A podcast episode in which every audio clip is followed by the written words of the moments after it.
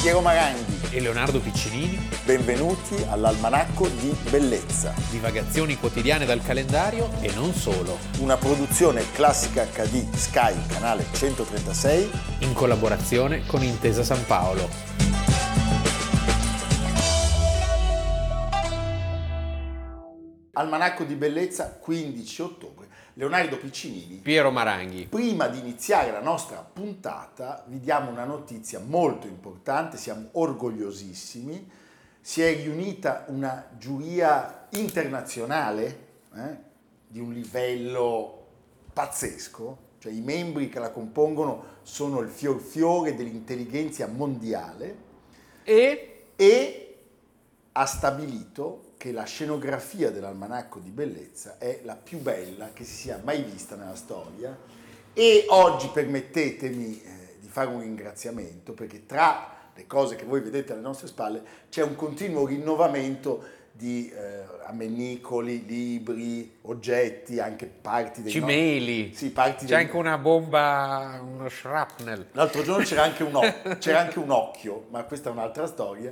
Però i vinili Sì. sono stupendi, guarda questo. Quindi diciamo vini e vinili. vini e vinili. E abbiamo un donatore tra i tanti Sì. che vogliamo ringraziare oggi, che è il dottor Guido Taidelli, che ha donato sempre delle copertine stupende, e noi ogni tanto le cambiamo.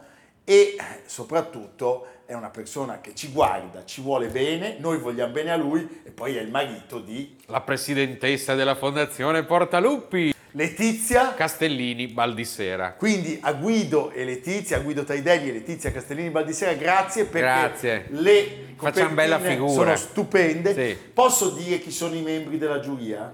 Dillo. Ecco, adesso tenetevi forte. La giuria internazionale è, è composta dal Varano, da Adalgisa il Procione e c'è una new entry. Salgari. Salgari perché il terzo membro della giuria è il Babirussa delle Molucche, quello che San Bigliong in Sandokan divora dopo aver fatto la braccia. L'altro giorno abbiamo visto anche una gallina. Abbiamo visto una gallina, prego la regia di mandare il contributo, ma non siamo riusciti a comprarla Sì, in, un- in una vetrina. Una vetrina. Ma arriveranno sorprese. Sì, una, vetri- Eh, una gallina meccanica. lo zoo dell'almanacco. Mario Francis Puzzo nasce il 15, Bella faccia. eh, stupendo, 15 ottobre del 1920 Sì. a New York, nel quartiere più depresso, sporco, malfamato. Allora, oggi è abbastanza no, fighetto. Oggi è fighettissimo, Sì. di Manhattan, Hell's Kitchen, il quartiere è abitato peggio del peggio. del peggio del peggio, dal sottoproletariato di origine irlandese e italiana. Chissà che botte. Eh, quindi ci sono sia Sterling Catholic, Hayden, Catholic. No, ma ci sono Sterling Hayden e Fez Clemenza Eh insieme. sì. eh? E secondo la leggenda il suo nome lo deve a Dutch Fred the Cop, cioè un poliziotto veterano della polizia di New York, che un giorno accompagnato da un novellino... Con quei cappelli Sì, eh, quelli stupendi. eh, esagonali. Quelli Che poi metterà anche Paul Newman in Bronx. Sì. eh, a sedare una piccola rivolta, beh, il poliziotto risponde al commento eh, che sente. Questo posto è l'inferno, con una battuta che darà il nome al quartiere. Dice, l'inferno ha un Esatto. clima temperato. Questa è la cucina dell'inferno. Hell's Kitchen. Hell's Kitchen. Allora, Puzzo è uno scrittore famosissimo che però eh, ha passato un'infanzia difficilissima. Genitori di origine avellinese. Avellinese. Dell'avellinese. Erano nati Sì. in un paesino, diremo anche il nome. La sua è un'infanzia eh, nel ghetto napoletano di New York, che lui racconterà come un'esperienza terribile, cioè non Sì, c'è non dobbiamo niente pensare di al buono. mandolino. No. eh. C'è la luna, mezzo mare, mamma mia, mi maridare. Eh, no, No, lui- non c'era Cioè, quella non roba. c'era niente. Lui diceva: Non ho mai sentito un italiano cantare. Nessuno degli adulti di mia conoscenza era affascinante, amorevole o comprensivo. Erano grossolani, volgari e offensivi. E c'era molta delinquenza, cioè era un posto veramente da cui eh, stare alla larga. Quando parliamo di migrazione pensiamo anche, insomma, sì che gli italiani hanno portato tanti talenti nel mondo, ma anche delle carogne. Eh, dovremmo anche spiegarlo ogni tanto Eh, ogni a certi tanto sì. demagoghi. Sì, a che- proposito di delinquenza, Eh, va bene. arrivano tutti a casa nostra. Sì, esatto. Senti, eh, che cosa succede in questo ragazzo? Eh beh, scoppia il desiderio di fuggire e il sogno di poterlo fare anche attraverso la, la scrittura. Un sogno che a tutta prima sembra impossibile per il figlio di una coppia di È emigranti. una parabola meravigliosa, meravigliosa. quella di Puzo. Erano nati a Pietra de Fusi, Erano analfabeti. sì, un paesino nella provincia appunto di Avellino, Dobbiamo anche dire che è grazie a questa origine che poi lui ha trovato, cioè, ma è, una sua- è una sorta di alchimia, cioè è estratto dalla materia grezza un- un prodotto meraviglioso. E c'è da dire che un'altra alchimia avviene con un rapporto molto controverso che è quello con la madre. Sì. Cosa accade? Accade che il padre viene ricoverato in un ospedale psichiatrico per una forma di schizofrenia quando lui ha 12 anni, il nostro Mario, e la madre diventa il capofamiglia. Allora, nelle prime scritture di Mario Puzzo, la madre è il bersaglio eh, di questo adolescente che non può accettare che il massimo sogno della madre per il suo futuro sia quello che lui diventi un impiegato ferroviario e anche meno. Sì, sì, e eh, la madre parlava in dialetto. Parlava in dialetto e No, non no. capiva l'americano. Non Per capiva cui l'americano, Immaginatevi questa famiglia Sì, come sì, faceva a Era un comunicare. ghetto vero e proprio. Vero e proprio.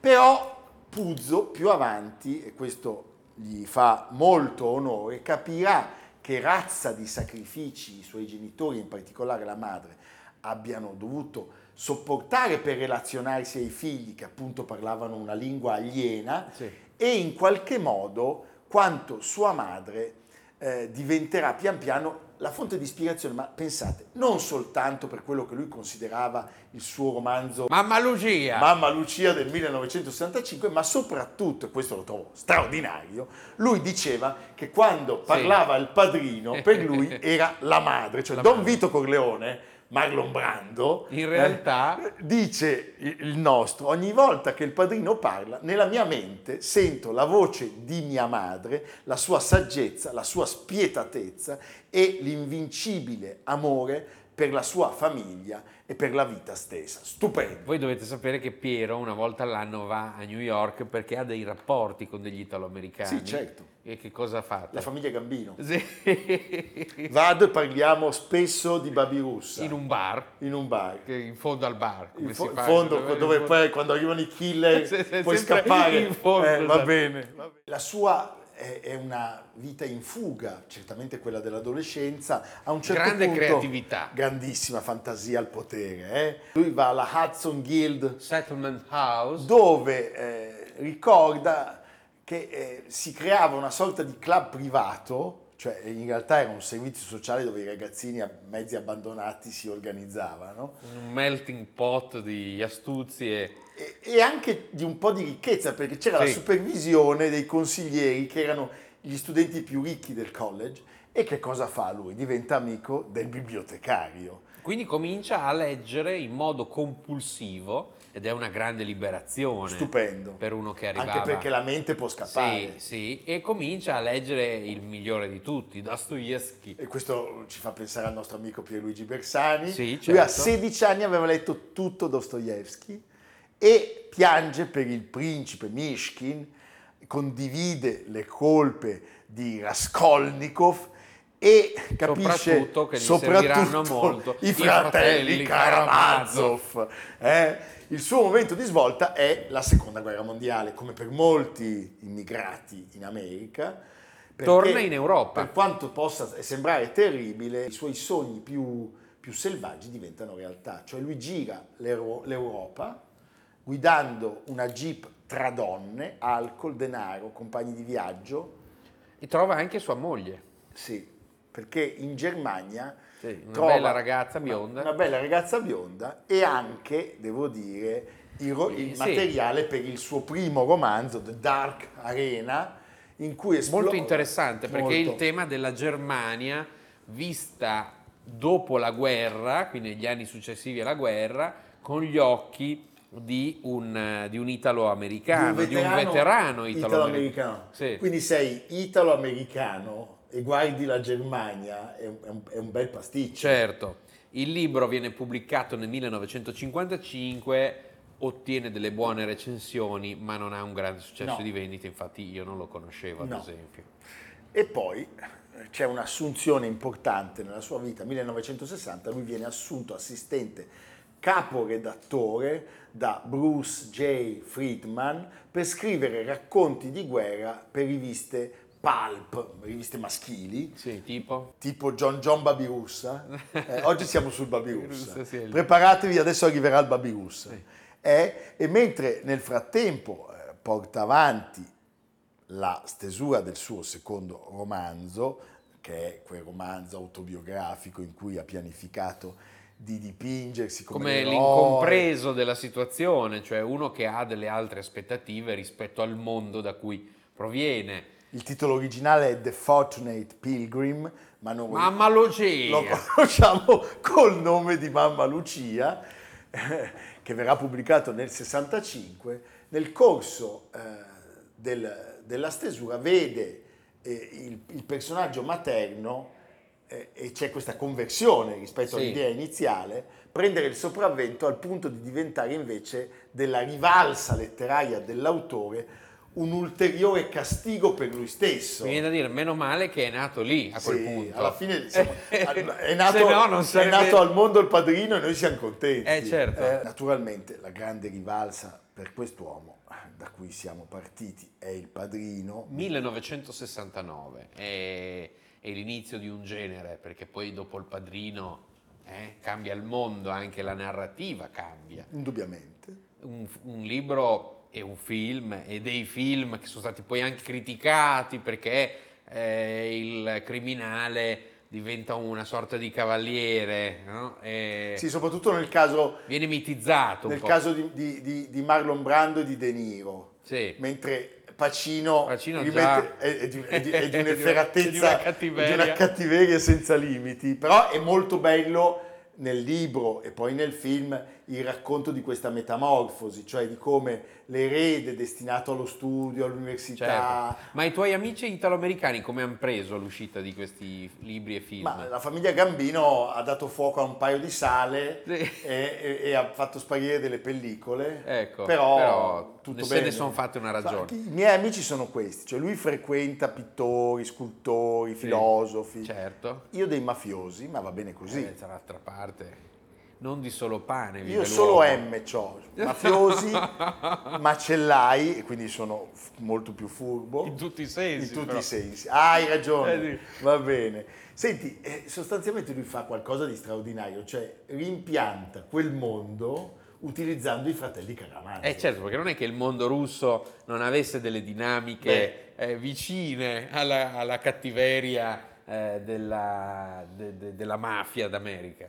E la critica lo celebra e sancisce il suo successo definitivo quando scrive Il sogno di un voyeur, un'abile fantasia di violento potere personale senza conseguenze, le vittime della famiglia Corleone sono teppisti o poliziotti corrotti, nessuno che vorremmo davvero conoscere, solo affari, come direbbe Don Vito. Niente di personale. Niente di personale. Il libro è un successo editoriale pazzesco, resta nelle Sì, classifiche pensa. di vendita, pensate, 60, Più di Vannacci. 67 settimane. Eh, ma, ma si Il può, generale Vannacci. Se siamo al bar possiamo dire che il Eh, gene- sì, è un eh, po' cosa- un... va bene. 67 settimane sono un anno e tre mesi.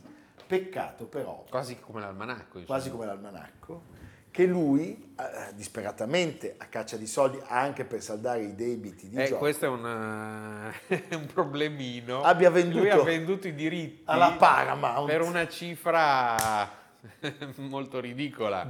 12.500 dollari. Sì. eh? Quindi lui non ha guadagnato grazie a- al padrino come film, ha Beh. guadagnato però col libro. Sì, ha guadagnato E col libro, poi no. chissà quante- E poi gli fanno fare il lavoro per la sceneggiatura non originale, cioè lui Comunque, collabora, vince due Oscar e in quel momento sai cosa succede? Che Hollywood dice È questo bravo questo. ce lo teniamo stretto. E arriva e arriva Superman, di cui abbiamo parlato pochi giorni fa. con l'ottimo sia- Christopher Reeve. Con l'ottimo Christopher Reeve, con Marlon Brando, Glenn Ford, Gene Hackman, Sì. Superman e Superman 2. E nel 1980 eh, firma anche la storia originale alla base di un travagliatissimo film bellissimo. Cotton Club. Cotton Club, sempre Francis Ford Coppola, cast Eh, giro degli stupendo, italiani. Nicolas Cage, Richard Gere, Boboskin, Sì. un film bellissimo, con delle musiche che sono stupende. Guardatelo e e ascoltate canzone per canzone. Quando è che facciamo il film dell'almanacco? Credo presto, il problema sono le trasferte. la famiglia Adams, No, ma sono sono le- tutti. le, trasferte, le diarie, il cestino, come si dice in produzione. Ah, sì. Sai che chiamano il cestino, no? Quando ti danno- Salcusta. Eh, il cestino del varano è molto caro. molto caro molto perché solo vivi, animali vivi, So- solo animali vivi, ogni tanto anche qualche umano. Eh? un dito. Naturalmente il film sarà ambientato a Ponna, Sì. eh, però a Ponna ci sono anche delle scene marine. Ah, Bisogna allagare Ponna con dell'acqua salata. sì, le naumachie. le naumachie di Ponna. Allora, con la pubblicazione del romanzo Il Siciliano 1984, Puzzo ritorna a parlare di mafia e di fatto Eh, mescola, si va avanti su quel filone. mescola esattamente la famiglia Corleone del Padino con un personaggio fittizio che però poi richiama il bandito Giuliano, cioè Turi Giuliano, e eh, appunto eh, Non è un gran successo. No, si basa eh, sulla storia di, di- di- di Giuliano. Il film è modesto, lasciami dire. Il film è modesto. ma- Nonostante Michael Cimino. Sì, però noi sappiamo che Michael Cimino ne fa uno giusto. Va, oh, va, va. e poi Sa- ti è fai, un saliscendi. ti fai i cancelli del cielo e falliscono tutti. Sì. Ha fatto il cacciatore, intendiamoci. Questo film non è, non è un film riuscitissimo, 1987. Poi c'è un vero e proprio insuccesso commerciale e di critica, eh, quindi un, un capolavoro al contrario, Cristoforo Colombo La scoperta. Un film che è stato così definito, colossale pasticcio storico avventuroso che mette sulla tolda della Santa Maria uno spadaccino troppo playboy e poco marinaio. L'autore Mario Puzzo rimescola a modo suo storia e geografia, facendo spreco di indigene nude e ridicolizzando Marlon Brando, disposto per 6 miliardi 6 miliardi. a far ciao con la mano ai naviganti in partenza. Senti, Mario Puzzo muore eh, per un infarto il 2 luglio del 1999 Long Island. a Long Island dove erano arrivati i suoi genitori tanti anni prima. Sì. eh, lascia alla compagna Carol Gino il compito di terminare gli ultimi due romanzi che usciranno postumi, Omertà e I veleni dei Borgia, Sì, in cui lo sempre quindi scrittore... Scene di crudeltà. Eh beh sì, perché Eh. sostanzialmente la saga di mafia non è niente di si appropria, sì, no, eh, giustamente, certo, lasciami giustamente. dire, Il eh, Valentino. il Valentino, Alessandro VI e compagnia cantante.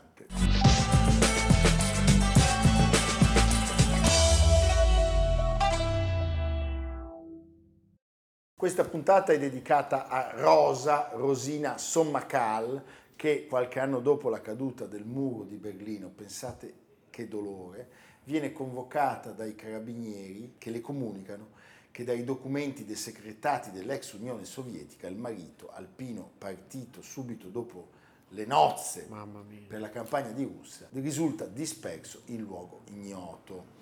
Questa è una vicenda comune a tanti, tanti familiari di alpini di cui oggi ricorre l'anniversario della fondazione del corpo che avviene subito dopo l'unità d'Italia il 15 ottobre del 1872. E il nome simbolo, a cui oggi è legata anche una piazza di Milano, dove sorge una caserma abbandonata, purtroppo ignominiosamente, la caserma Santa Barbara, il piazzale Perrucchetti, perché appunto il capitano Giuseppe Perrucchetti è l'artefice della creazione di questo, di questo corpo, 15 ottobre 1872. Come nasce questa... Lui aveva preso spunto da una relazione che era stata scritta da un altro ufficiale, Agostino Ricci, e eh, prepara uno studio che ha come titolo Considerazioni sulla difesa di alcuni valichi alpini e proposta di un ordinamento militare territoriale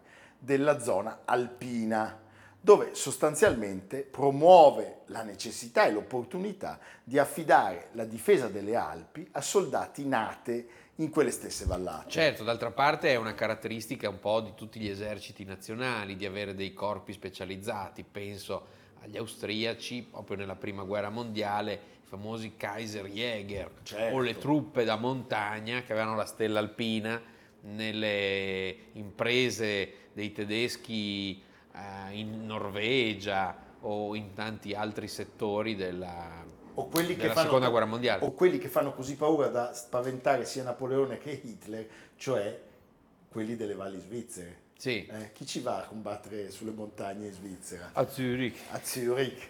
Allora, la proposta viene accolta con una certa freddezza, ma trova l'entusiasmo di un ministro, che è ministro della guerra, e quindi è quello giusto, Ricotti Magnani. che memore della recente disfatta della terza guerra recente, delle recenti disfatte Sì, della in terza, l'unico generale. che vince è Garibaldi, Sì. della terza guerra d'indipendenza, prima decide di pubblicizzare l'iniziativa sulla rivista militare. Sì, e poi una sera che Vittorio Emanuele aveva bevuto troppo, gli mette lì una roba firmi qua. A ma- Napoli Davvero? Firmo subito. Edmondo De Amicis, pensate, nel 1886 in cuore Certo. è forse il primo che descrive i nostri meravigliosi alpini. Cioè, Sul cappello, sul cappello che noi portiamo c'è una lunga, c'è una lunga penna nera. Allora, si vedevano venire innanzi centinaia di lunghe penne dritte che sorpassavano le teste degli spettatori. Erano- eh, un nazionalismo in cuore che- Stupendo. Eh. Erano gli alpini, i difensori delle porte d'Italia, tutti alti, rosei, anche perché eh, Eh. dico io, coi cappelli alla calabrese e le mostre di un bel verde vivo, color dell'erba delle loro montagne. Eh, guarda, Ma- c'è più strappalacrime. È molto cuore, eh, Sì. è molto cuore. Il battesimo del fuoco avviene subito in Eritrea Ci sono anche altre montagne e altri eh, climi. perché sono passati sostanzialmente solo 15 anni dalla fondazione, Vabbè, 1887. comunque, La prima esperienza generale Pellù. e Pellù, eh, il generale Pellù trova ispirazione per il loro motto, di qui non si passa, Ecco. di qui non si passa. È il primo paio di sci, lo sperimentano nel 1897 dove? In Val di Susa. in Val di Susa con maestri norvegesi e svizzeri che gli insegnano come si fa e poi verranno superati dai nostri alpini. Sì. Eh? Le gite all'estero cominciano con la rivolta dei boxer in Cina. Sì, diventano dei professionisti usati nei vari teatri di combattimento e durante la spedizione in Libia del 1911 adottano anche il tipico cappello di feltro. Pensate che sono gli anni in cui la Domenica del Corriere si accorge degli alpini con ben 113 copertine che vengono loro dedicate, Gli alpini- meritatissime. Gli alpini sono anche simpatici, diciamo, è il corpo più amato. Ma, ma nella- Tiso, ogni volta che c'è il loro raduno, A tutti unisci sempre. Sì, io- Perché non dimenticherò mai un Eh. Quella giorno. grappa. No, ma io non dimenticherò mai la simpatia. Un Sì. giorno tornavo anch'io da una gita di vino e c'era una coda. in- no, ma va bene, ero andato in una cantina, era Eh. una domenica, in una coda in autostrada vengo affiancato da un fiorino. Sì. Con sopra due alpini e sul tetto c'era una damigiana e dalla damigiana uscivano due cannucce che entravano dentro l'abitacolo, cioè loro aspiravano guidando e viaggiando Una cosa vietatissima. Ma è meraviglioso. La prima guerra mondiale diventa il loro più grande teatro d'azione. c'è la conquista del Montenero. Del Dov'è Montenero. il Montenero? No, Eh, C'è anche Viale Montenero. Beh, Slovenia Sì. oggi. Oggi. Allora era nostra Caporetto, Lisonzo, Lisonzo, Caporetto, sì. Caporetto. E gli austriaci Cosa dicono gli austriaci? e diranno Ah. un, un- un capolavoro. Ein Meisterstück. Saranno costretti a riconoscere eh, Non, non potevano dire. non potevano dire Tisarband und Arrest, eh? la nostra superiorità e poi arrivano i grandi martiri alpini. Cesare Battisti e Fabio Filzi andate al Castello del Buon Consiglio a vedere il memoriale a loro dedicato.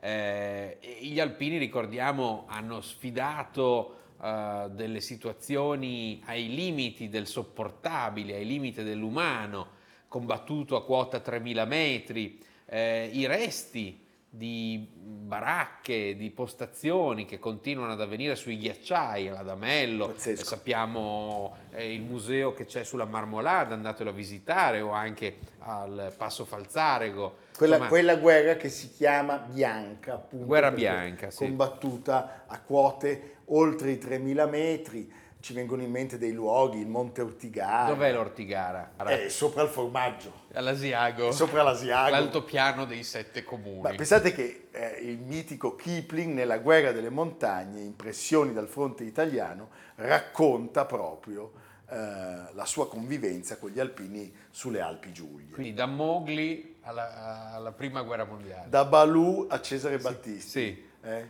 Kipling ovunque. ovunque. Senti, l'unicità di questi soldati della montagna, eh, ahimè, li porta ancora in altri luoghi che ricordiamo. Ecco, arrivano i disastri. Della seconda. Perché se la prima guerra mondiale è stata vinta, la seconda è stata un disastro. Eh, gli alpini sono stati mandati allo sbaraglio, hanno fatto del loro meglio. Siamo sono stati degli partiti eroi. da quel caso, Sì. quello russo, mandati veramente a morire senza, senza motivo. senza motivo. Loro iniziano nel 39 in Albania, dove la divisione Giulia viene schierata a presidio delle zone montane più impervie. Ci sono scontri violentissimi. Il ponte di Perati, Il la ponte meglio di Perati. gioventù va sottoterra, è lì che nasce la meglio gioventù. Mamma mia. Poi arriva l'immane tragedia Sì. dell'Armir. Certo, bisogna pensare tra l'altro che in questo disastro di, di Russia eh, molti venivano dal Piemonte. In Piemonte è stata falcidiata un'intera generazione. Di uomini. Cioè il Piemonte si è spopolato per colpa di questa, di questa guerra, è stato un disastro immane. Immane, Ah, Tutto questo per- 57.000 alpini. Tutto questo senza nessun motivo se non quello di salvare, sappiamo che cosa, ai tedeschi. Sì, certo. Perché cosa ci andavamo a fare noi in Russia? 57.000 alpini delle divisioni Giulia, Cunense e Tridentina che vengono Su tutto il fronte vastissimo. Caucaso, il Don, ve- sfuggono all'accerchiamento nella battaglia di Nikolaevka del 26 gennaio del 43 e meno, meno di un terzo fanno ritorno a casa. Un libro celebre per,